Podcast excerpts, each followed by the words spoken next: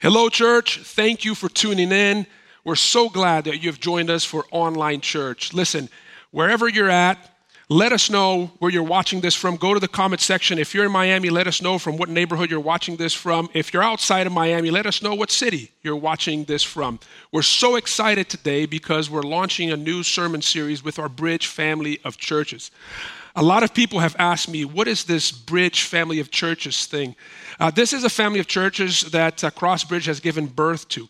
Uh, these are churches that align in vision and in values, and we also share resources for ministry impact. One of the ways in which we share resources for ministry impact is by sharing content. So, about four times a year, uh, we preach joint sermon series. And today, we're launching this series entitled Harp and Sword. Harp and Sword is a series based on the life of King David. David was both a poet and a warrior. David was a skillful musician. He played a harp, but he also was very skillful in wielding a sword. David was a man of great passion, but he was also a man of great courage. My prayer during this series is that, that you would be inspired to lead like David led, with great passion for God and for others, as well as with great courage in a time such as this. Now, maybe you're watching me and you're asking the question, but Pastor, I'm not a leader. Listen, you may not be a formal leader, you may not be a public leader, but everyone is a leader. Even if you're not leading anyone, you're still leading yourself. And when you lead people uh, with passion, and when you lead people with courage, you inject hope into any situation. You're able to inspire people. And when you're able to inspire people and inject hope into their lives, you're leading according to God's own heart. See, David was a king according to God's own heart. This is what the Bible tells us. He was a man of great favor, he received favor from God. And we are the people of God, and we also have the favor of God and the ultimate king of God, Jesus Christ. So today we would like to talk to you about this topic of favor. This is where the saga, where the story of David begins. And it begins in the book of 1 Samuel. So today I want to ask you to open your Bibles to the book of 1 Samuel. We're going to read from chapter 16, verses 1 through 5. It's what the Word of God says. The Lord said to Samuel, How long will you grieve over Saul, since I have rejected him from being king over Israel? Fill your horn with oil and go. I will send you to Jesse the Bethlehemite, for I have provided for myself a king among his sons. And Samuel said, How can I go? If Saul hears it, he will kill me. And the Lord said, Take a heifer with you and say, I have come to sacrifice to the Lord. And invite Jesse to the sacrifice, and I will show you what you shall do. And you shall anoint for me him whom I declare to you. Samuel did what the Lord commanded and came to Bethlehem. The elders of the city came to meet him trembling and said, Do you come peaceably? And he said, Peaceably.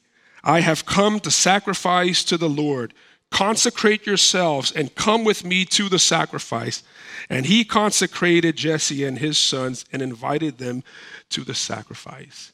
So, as we think about this whole topic of favor, today we're going to uh, uh, address favor from three different angles. First, the loss of favor. Uh, secondly, God's favor. And uh, lastly, man's favor. Let's start with Act One the loss of favor. Uh, the story starts with the loss of favor.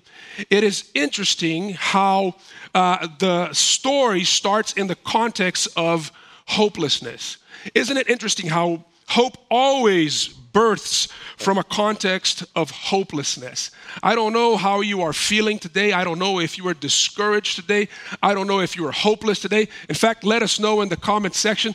But if that happens to be you here today, I want to tell you that God wants to encourage you. He wants to inject hope into your life. Hopelessness is the perfect soil for hope to sprout out. And so uh, we read there in verse 1 that Samuel the prophet is lamenting. He's mourning over the fact that King Saul has lost God's favor. Uh, now, we must understand who Saul was, and we must understand why Saul lost God's favor. Uh, Saul was Israel's first king. He was crowned by popular demand. At one point in time in the history of the people of God, the people of God came to Samuel, his representative, his prophet, God's prophet, and said, Hey, we no longer want God as our king. We want a king like all the other nations. We want a human king to rule over us. Now, when Samuel first heard that in chapter 8 of 1 Samuel, he is deeply offended because he thought that that was a criticism on his leadership. He thought that the people were disapproving him as both a prophet and judge over the people. So he goes to God in prayer as a man of God would do. And he opens his heart to God and he says, God, can you believe what the people are asking? They are rejecting me as their leader. And God speaks to Samuel and he says, Samuel, let me put this thing into perspective. It is not you that they are rejecting as a leader, they are rejecting me as a king. And then God says something that was mind boggling. He goes on and he says to Samuel, I want actually for you to go and to anoint them the king that they want. It's very interesting that uh, God actually allowed them to have what their hearts desire. Now, it's a very dangerous thing to ask God to fulfill your heart's desire. There is something that C.S. Lewis once said that there's two kinds of people. There are those that go to God and say, God, your will be done. And there are those that God looks at them and says, Your will be done. The reason why God allowed them to have that which their hearts desired is because God wanted them to learn through their failures. God wanted them to learn through their mistakes. We do that as parents with our children, don't we?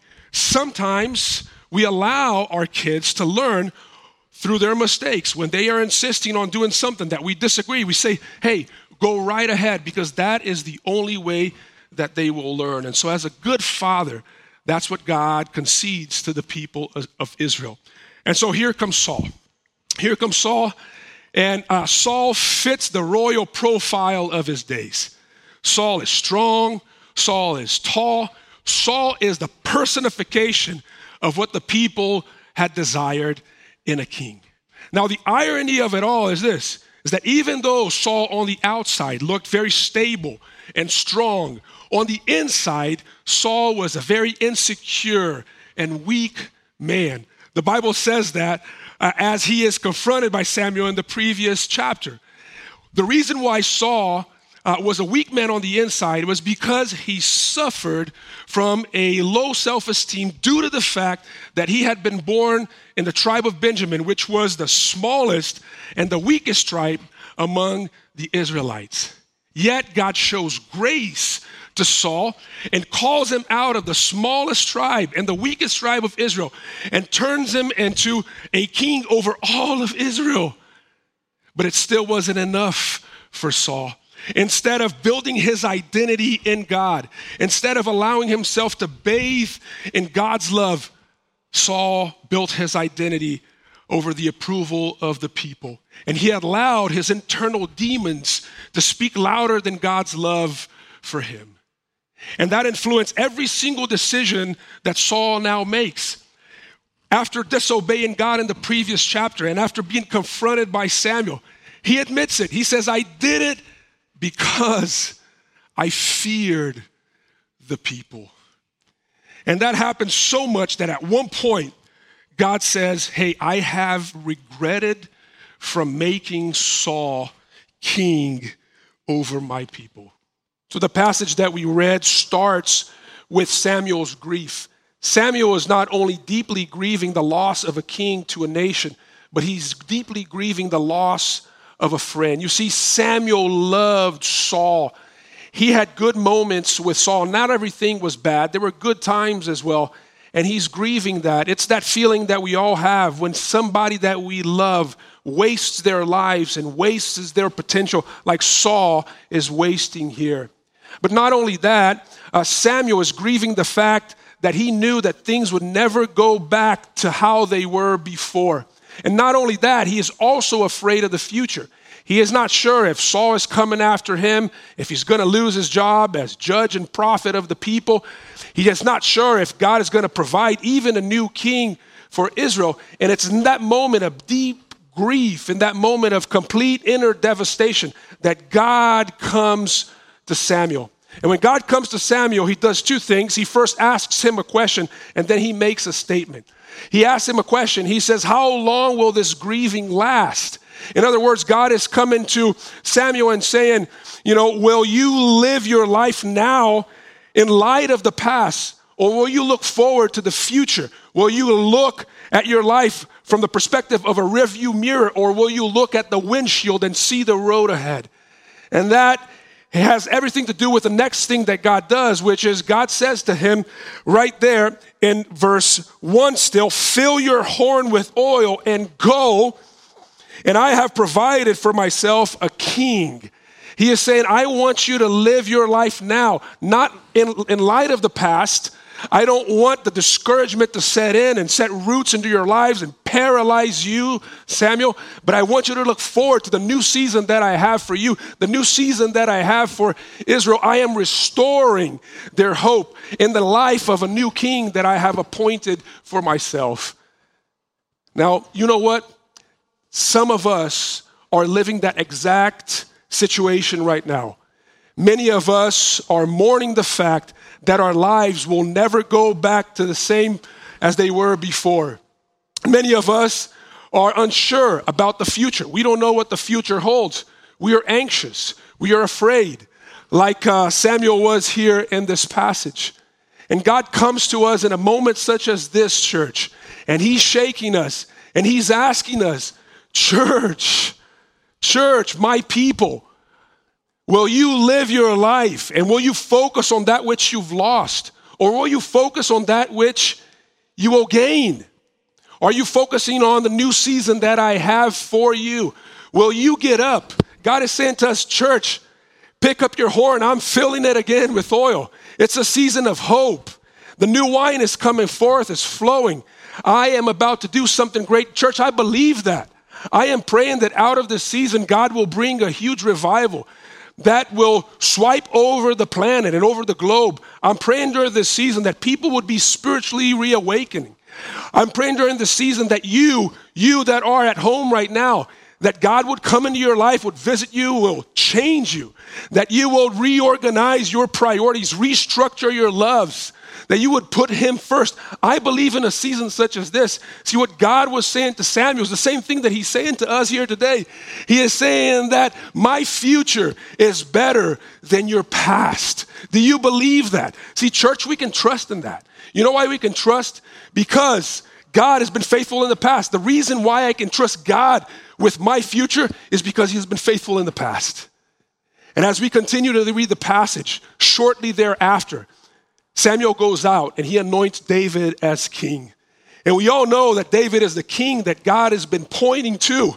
He is pointing to his ultimate king that would come a thousand years later, comes Jesus. And he's hailed as the one who is the son of David. He is the risen Christ. He is the one who is working all things for good, including in this season. He is the one that is making all things new. And it's because we can trust God in His work in the past. Today, we can rest assured that God's future is better than our past. Will you believe that with me? Well, Act 2 has to do with God's favor, and I'm going to read, if you're following along, 1 Samuel chapter 16, verses 6 through 13. This is what God's word says. And so when they came, he looked on Eliab and thought, Surely the Lord's anointed is before him. But the Lord said to Samuel, Do not look on his appearance or on the height of his stature, because I've rejected him. For the Lord sees not as man sees. Man looks on the outward appearance, but the Lord looks on the heart. Then Jesse called Abinadab and made him pass before Samuel, and he said, mm, Neither has the Lord chosen this one. And Jesse made Shammah pass by and said, Neither has the Lord chosen this one. And Jesse made seven of his sons pass before Samuel. And Samuel said to Jesse, The Lord has not chosen these. And Samuel said to Jesse, Are all your sons here? And he said, There remains yet the youngest, but behold, he is keeping the sheep. And Samuel said to Jesse, Send and get him, for he will not sit down till he comes here. And he sent and brought him in. Now he was ruddy and had beautiful eyes and was a handsome uh, boy. And the Lord said, Arise, anoint him, for this is he. And Samuel took the horn of oil and anointed him in the midst of his brothers. And the Spirit of the Lord rushed upon David from that day forward. And Samuel rose up and went to Ramah. David was uh, insignificant, apparently, in his family. He was ignored, he was overlooked. Uh, he wasn't even invited to the sacrifice. He's not even invited to the feast. In fact, he's so insignificant, his father doesn't even call him by his own name. He says, Hey, bring, uh, bring the youngest over here in verse 11. But, but God is choosing the, the rejected son of Jesse not only to bless him, but to make him king because God sees what we cannot. And you would have thought that Samuel, the prophet, at this stage in his life would have learned this lesson with, with Saul. But you see, Samuel is right here again. He's basing uh, uh, the impressions that he has. He's judging people based on the outside. He's, he's impressed with how these brothers look. They're tall in stature. And you know what? If we're honest, we do the exact same thing. We, we got a tendency to judge people based on the outside appearance, whether, whether they have status or they don't have status, whether they're wealthy or they're not wealthy, whether they're beautiful or plain. We have a lot to learn from God. God is always choosing people and how God works. And ultimately, when we learn this, we will ultimately do what Samuel did here is to look to God for discernment and wait for his choice, whether that's a, a business partner, a, a relational partner, or, or, or a leader, because God sees what we cannot.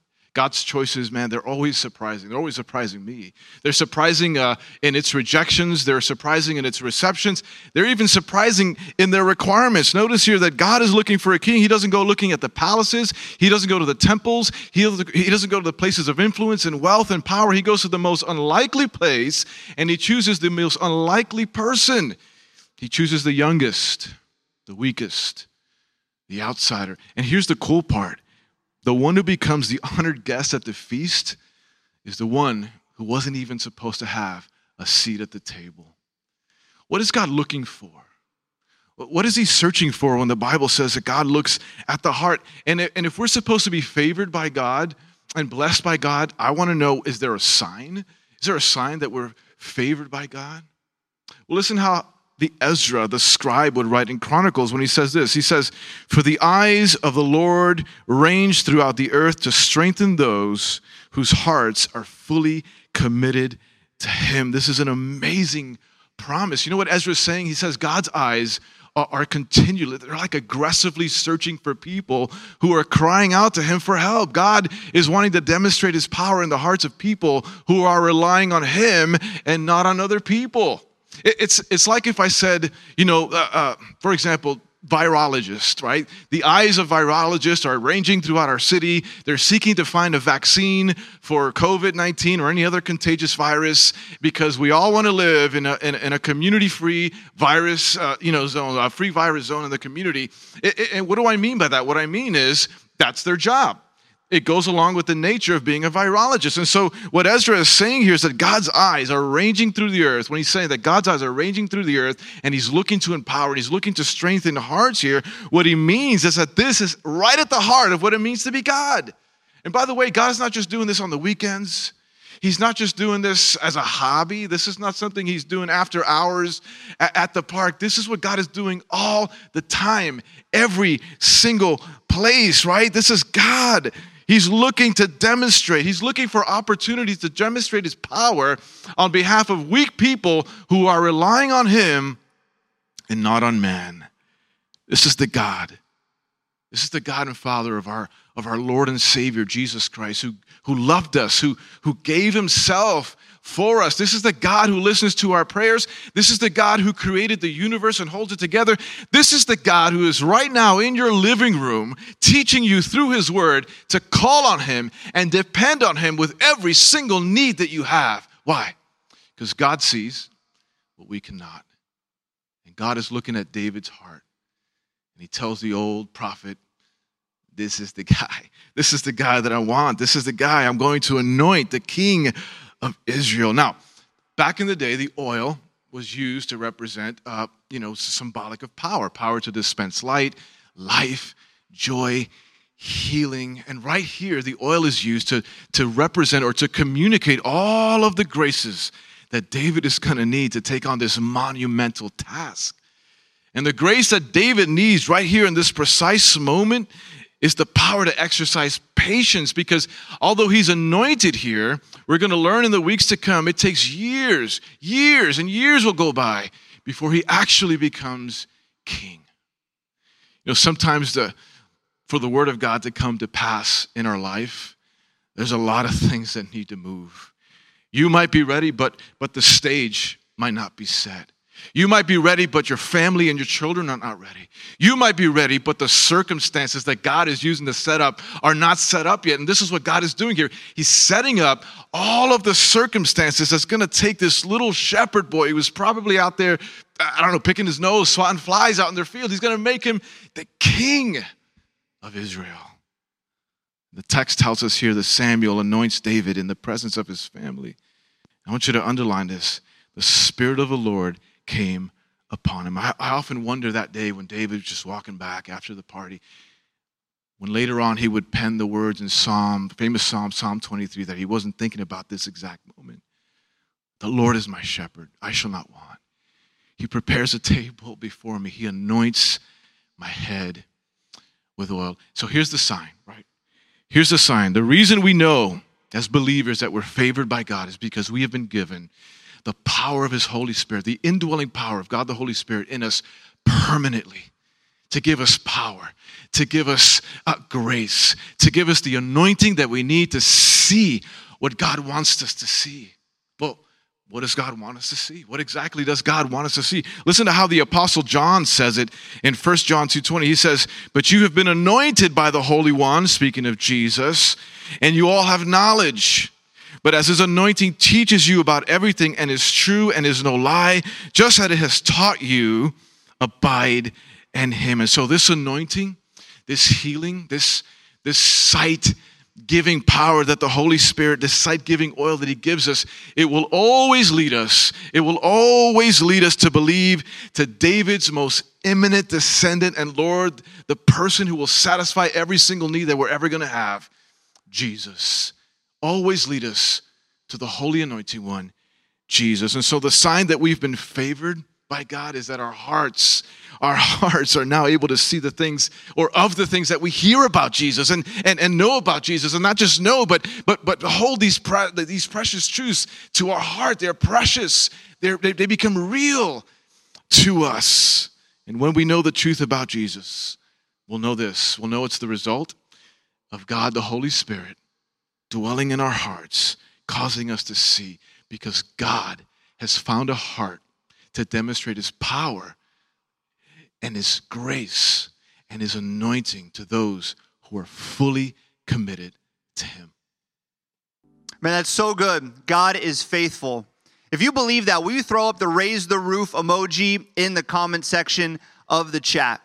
We're moving into Act 3 now here in 1 Samuel chapter 16 and we're closing with verses 14 through 23. So if you have your Bible, will you read along with me? It says, Now the Spirit of the Lord departed from Saul, and a harmful spirit from the Lord tormented him. And Saul's servant said to him, Behold, now a harmful spirit from God is tormenting you. Let our Lord now command your servants who are before you to seek out a man who is skillful in playing the lyre and when the harmful spirit from God is upon you, he will play it and you will be well. So Saul said to his servants, Provide for me a man who can play well and bring him to me. One of the young men answered, Behold, I have seen a son of Jesse the Bethlehemite who is skillful in playing, a man of valor, a man of war, prudent in speech, a man of good presence, and the Lord is with him. Therefore Saul sent messengers to Jesse and said, Send me David your son, who is with the sheep. And Jesse took a donkey laden with bread and a skin of wine and a young goat and sent them by David his son to Saul. And David came to Saul and entered his service, and Saul loved him greatly. And he became his armor bearer. And Saul sent to Jesse, saying, Let David remain in my service, for he has found favor in my sight. And whenever the harmful spirit from God was upon Saul, David took the lyre and played it with his hand. So Saul was refreshed and was well, and the harmful spirit departed from him. So David has been anointed king God's favor is upon him, but Saul is still reigning as king. And as we read here in the beginning of our passage, God has sent an evil spirit to torment Saul. You read that and you're like, wait, why? Why is God sending an evil spirit to torment Saul? Is God being vindictive? Is, is God reading this and saying, uh, hey, Saul, you really failed at being king. So now I'm going to kind of pile on and I'm going to send a spirit to torment you. Is that what God is doing? See, to understand how God uses judgment in our lives and how he uses consequences in our lives, there's an illustration I think is helpful. I want you to imagine a judge, a judge that you go before because you have 20 unpaid parking tickets. Some of you can relate to this. And the judge says, I'm going to suspend your license for six months, and I'm letting you know if you have another parking ticket, your license is going to be removed from you. Now, does the judge suspend your license and then threaten to remove the license from you if you get another unpaid parking ticket because he's enticing you to go out there and not pay for parking? Of course not. He's giving that consequence to you and he's challenging you to actually pay for parking as you're supposed to. And this is what God's judgment here is doing with Saul, and it's the way God operates. He allows consequences to come and he brings about judgment for the sake of repentance. It's actually motivated by love. God is trying to wake up Saul to the reality of his sin and his brokenness, that he has failed as a king, that he has gone down the wrong path. And so now the Spirit is here to awaken him to the reality that he needs to return back to God. And so Saul is facing this and he talks to the servants and they say, Listen, we got to do something. We need something to refresh you, to help you as you're being tormented. And so Saul loves hearing the harp or the lyre played. And so they go find a man to do that. And the man is David. You see, we as people face tormenting spirits too. Saul is very relatable in this sense. Every single person in this world suffers from a tormenting spirit or types of tormenting spirits. We have deep seated sin and brokenness that affects every area of our life. It affects the way we think, it affects the way we treat people, it affects the way that we respond to certain situations, and we are very aware of these things. We understand how they influence us, we understand their presence and their persistence in our life, whether it be pride or greed or lust or insecurity, like was the case for Saul, or whether it be envy or selfishness or dishonesty we have these things that plague us, and like Saul, we look for refreshment in beauty, in things that we enjoy. Saul is relatable, but he is not respectable. That is reserved for David. And David is an incredible man. As, as a young boy, we read this about him in verse 18. It says that he was skillful in playing, a man of valor, a man of war prudent in speech, a man of good presence, and the Lord was with him. He is a man of war, a man of valor. He is very skillful in playing the harp. He's a man of good presence. You want to be around him. He's careful in his speech, and God is with him. And so the servants send for David. They bring David back to the palace to play for Saul, but David doesn't know this. You have to imagine how David felt. He's just been anointed king of Israel by Samuel.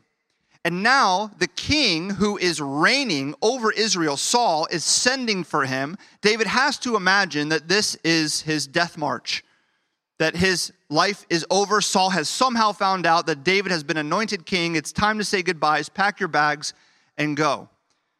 And he gets to the palace, and we don't know exactly how the interaction takes place in the beginning when it's made aware to David that he's just there to play the harp for Saul. But we see the effect. The effect is in verse 21 and 22. It says that David came to Saul and entered his service, and Saul loved him greatly, and he became his armor bearer. And Saul sent to Jesse, David's dad, saying, Let David remain in my service, for he has found favor in my sight. David is confronted with darkness. Saul is in the midst of darkness as this tormenting spirit is affecting him. And when he's confronted with darkness, what does David do? Does he run? He could have. When he heard that Saul was sending for him, he could have said, Guys, I'm packing my bags. I'm going into the wilderness. You're never going to see me again. I'm getting as far away from Saul and all that darkness as possible. He doesn't run. He packs his bags and he courageously goes. Now, when he gets to Saul and he realizes that he's actually just there to play the harp to help refresh and ease the discomfort that Saul is facing in the midst of his darkness, does David think to himself, let me play poorly because then it will torment Saul more and then hopefully he'll break down so then I can assume the throne that I have been anointed to. That would have been a good strategy, but he doesn't do that. He plays beautifully.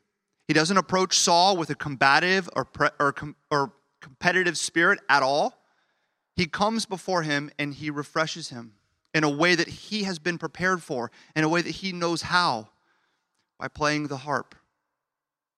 You see, when we inject beauty into darkness, God's favor is there. God has positioned David's life for this moment.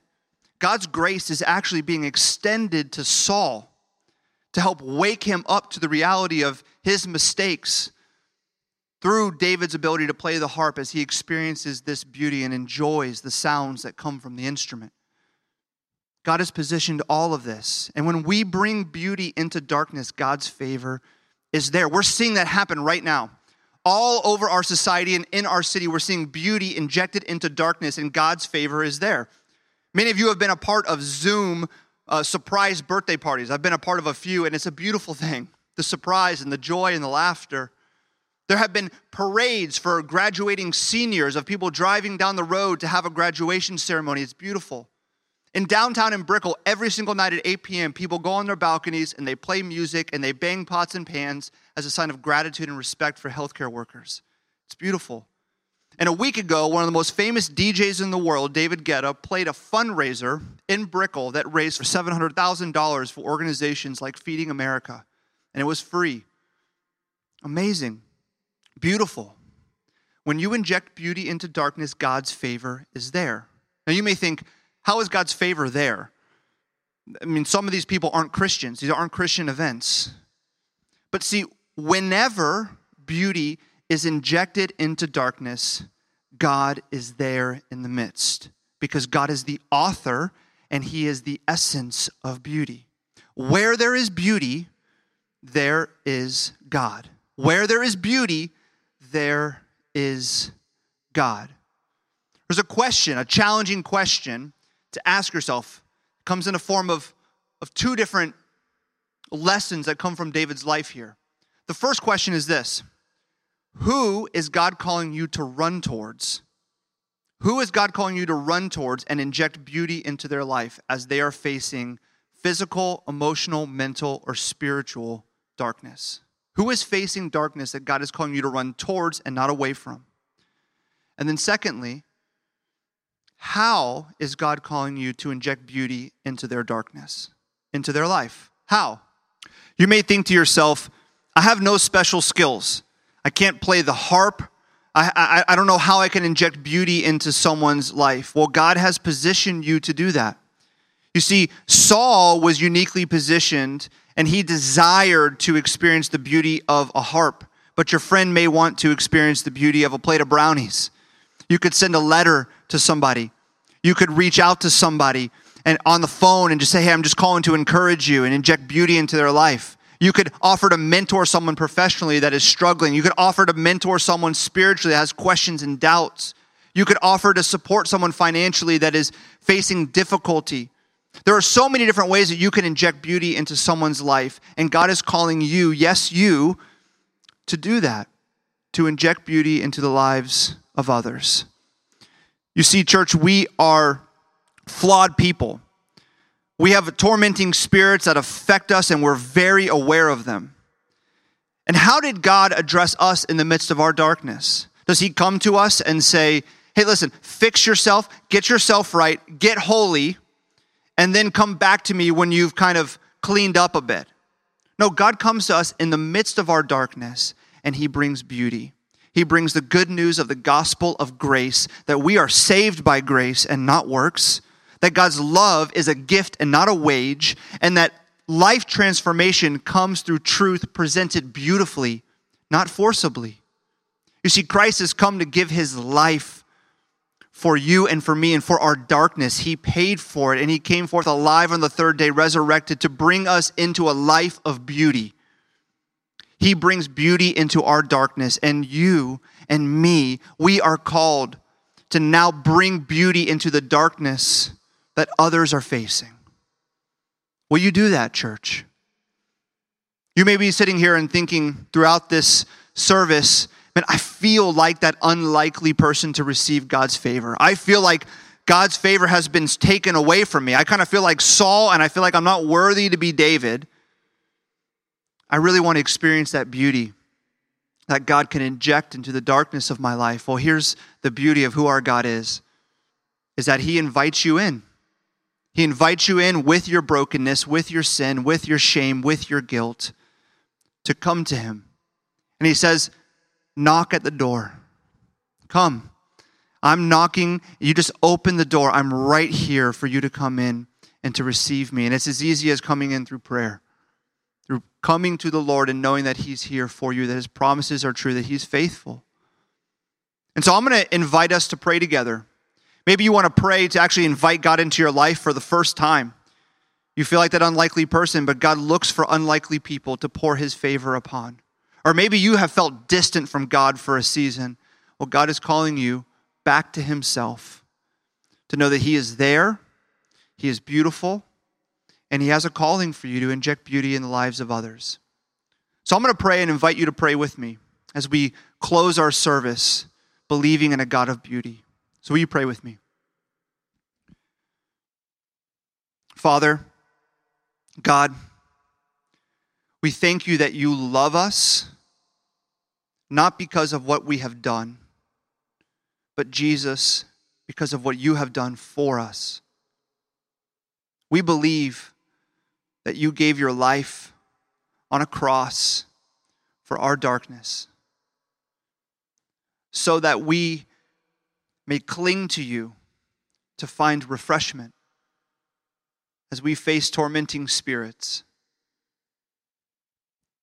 God, we believe that you are a God of beauty, that you are a God that is faithful, that you love us, and that's a gift not a wage.